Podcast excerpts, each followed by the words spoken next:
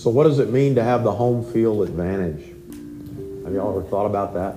And I guess that's why they. I guess that's why when they do the World Series, they alternate back and forth. And I guess that's why when they do the Super Bowl, they do it in a place where neither team came from, sort of deal. Or, or I guess that's the plan. I guess it could happen though, couldn't it? If you think about. It. Anyway, we won't go there. Today we're going to talk about we're going to talk about a time in Jesus' life when he had the home field advantage and it didn't really turn out that way, so to speak. Our scripture reading comes from the Gospel according to Luke, the fourth chapter, starting at verse 14. I'll be reading through verse 30. Consider the word of the Lord. Then Jesus, filled with the power of the Spirit, returned to Galilee, and a report about him spread through all the surrounding country. He began to teach in their synagogues and was praised by everyone. When he came to Nazareth, where he had been brought up, he went to the synagogue on the Sabbath day, as was his custom. He stood up to read and the scroll of the prophet Isaiah was given to him. He unrolled the scroll and found the place where it was written The Spirit of the Lord is upon me, because he has anointed me to bring good news to the poor. He has sent me to proclaim release to the captives and recovery of sight to the blind to let the oppressed go free, to proclaim the year of the Lord's favor. And he rolled up the scroll, gave it back to the attendant, and sat down. The eyes of all in the synagogue were fixed on him. Then he began to say to them, Today, this scripture has been fulfilled in your hearing. All spoke well of him and were amazed at the gracious words that came from his mouth. They said, Is not this Joseph's son? He said to them, Doubtless you will quote to me this proverb Doctor, cure yourself. And you will say, Do here also in your hometown the things that we have heard you did at Capernaum. And he said, Truly I tell you, no prophet is accepted in the prophet's hometown.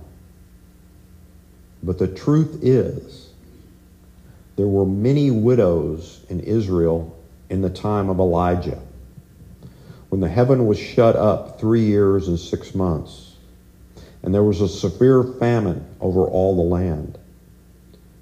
Yet Elijah was sent to none of them except to a widow at Zarephath in Sidon. There were also many lepers in Israel in the time of the prophet Elisha, and none of them was cleansed except Naaman the Syrian. When they heard this, all the synagogue were filled with rage. They got up, drove him out of the town, and led him to the brow of the hill on which their town was built, so that they might hurl him off the cliff. But he passed through the midst of them and went on his way. The word of the Lord for the people of the Lord. Thanks be to God. Please be in prayer with me and for me. Gracious and loving God, God who sent Jesus in the fullness of time to proclaim, to manifest, and to teach of your kingdom. May the words of my mouth and the meditations of all our hearts be acceptable in your sight, our rock and our redeemer. Amen. Amen. So there Jesus is at home, and they are so glad to see him, they want to throw him off the side of the cliff, right? Pretty good deal, you know. He must have, must have been good preaching, right? But now think about it. This is this is interesting.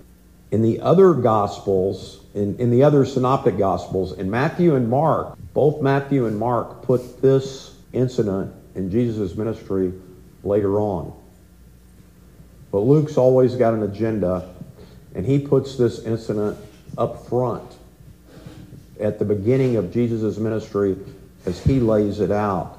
Now, I want us to think. I want us to think about a lot of things, but a, a couple things I want us to think about in particular are that Luke, all the way through here, from the preaching of John the Baptist, who preached about Jesus coming to baptize with the Holy Spirit, Luke is talking about the Holy Spirit. He's got John talking about the Holy Spirit. He has the Holy Spirit descend on Jesus like a dove when he comes up out of the waters when he's baptized. He has the Holy Spirit lead him out into the wilderness to be tempted of the devil. And then he begins his ministry there in Galilee. What does Jesus show us here? What does Jesus teach us here? What can we learn from Jesus about following Jesus? Because you see, that's the real deal, isn't it?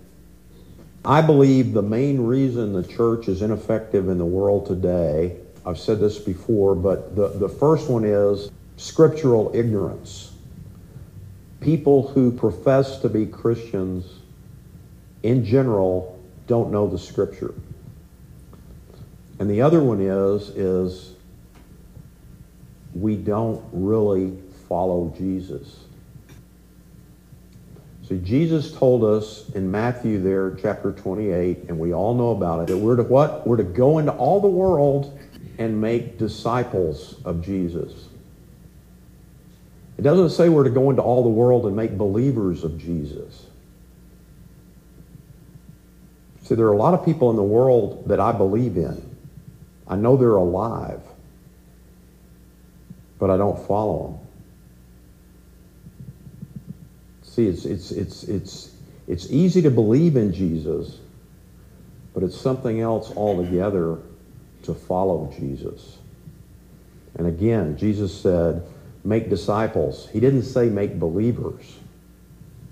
Now, granted, if one believes, hopefully the, the thing that would come after that would be that they would actually follow Jesus. But here's another question we can ask ourselves. If we were the early church, if we were Jesus' original followers, all of us, do you think we'd be here today?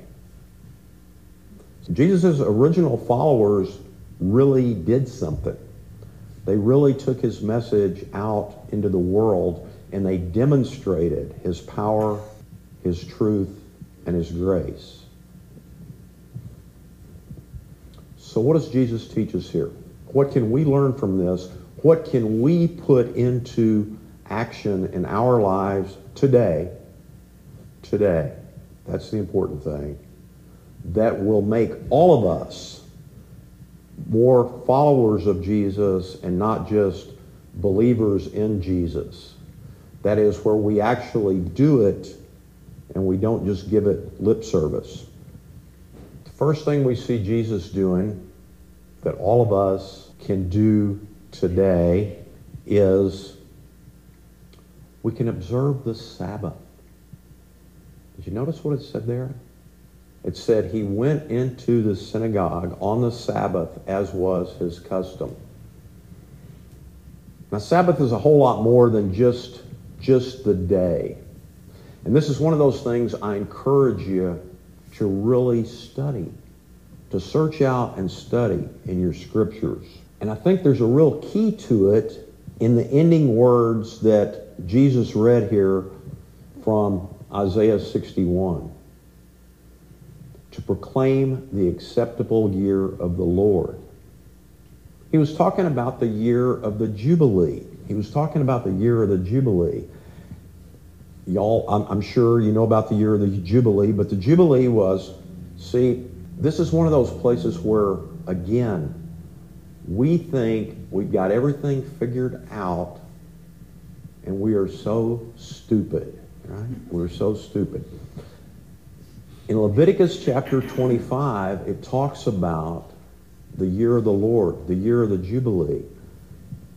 And it says that comes after seven groups of seven years. Okay? Now, what we are supposed to do, the agricultural instructions that God gave to the Israelites were they were supposed to grow crops for six years in their fields, and the seventh year they were supposed to leave the fields alone, let them lay fallow, right? We do that? No, no. We come up with better fertilizer, right? Is, is, is what we come, or what we think is better fertilizer. But the, the point is, is that time is sacred. Everything that God made is sacred. And God set up patterns and ways to do things correctly. And one of the biggest patterns that God ever set up is to work for six days or to grow crops for six years and then to take a day off. Let the land take a year off. Rest. Reflect. And understand that time is sacred. We can all do that today. We can work on that. Whatever, however it is that you observe Sabbath in your life, you can improve on it today. The other thing that we can do, all of us can do today that Jesus showed us is again, improve our understanding of Scripture. Improve our understanding of Scripture. Luke, just we, we just came off of Jesus' being tempted in the wilderness. And again, we know that Jesus overcame the temptations in the wilderness. Why? Because he knew the Scripture. He refuted Satan every time with Scripture when he was tempted. Okay? I say a lot of that about that. I've said a lot about that. I will continue to say a lot about that. You know, if you don't have some regular scripture reading routine in your life, you need to establish it. It's just that simple. And you can do that today. Nobody's stopping you. It's here today. The third thing that Jesus shows us is he came to the synagogue. Now the synagogue, the synagogue might not, in some communities, might not have even been a building. A synagogue is an assembly of people. That's what the word means, assembly. And, and, and we know the term church doesn't necessarily doesn't mean the building necessarily. It can mean the building. The term synagogue means the assembly. Sometimes we kind of hang around on the outside of the assembly.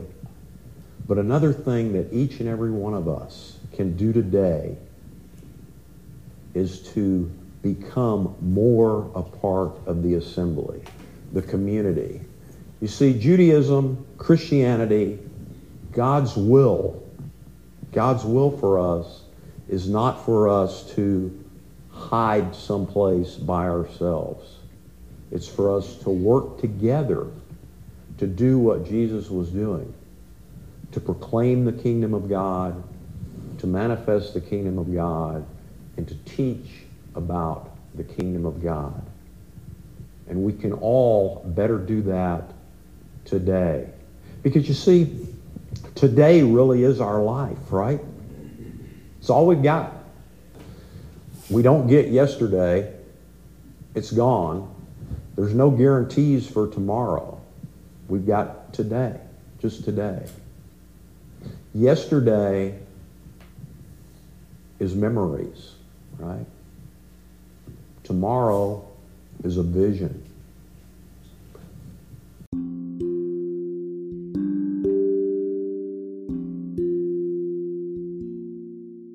We use our life, if we live today well, then our memories of yesterday will be good, and our visions of tomorrow will be filled with hope. Isn't it interesting? Then in Luke's gospel, the first word Jesus really says, other than quoting scripture when he was tempted of the devil or reading scripture when he was in the synagogue, is today. Now, Paul caught a hold of that when he was writing the Corinthians. In 2 Corinthians chapter 6, verse 2, Paul quotes Isaiah, because Paul knew his scripture. Paul quotes Isaiah chapter 49, verse 8. It says what? In an acceptable time I heard you. In the day of salvation I helped you. And then Paul says, Today is the acceptable time. Today is the day of salvation. Amen.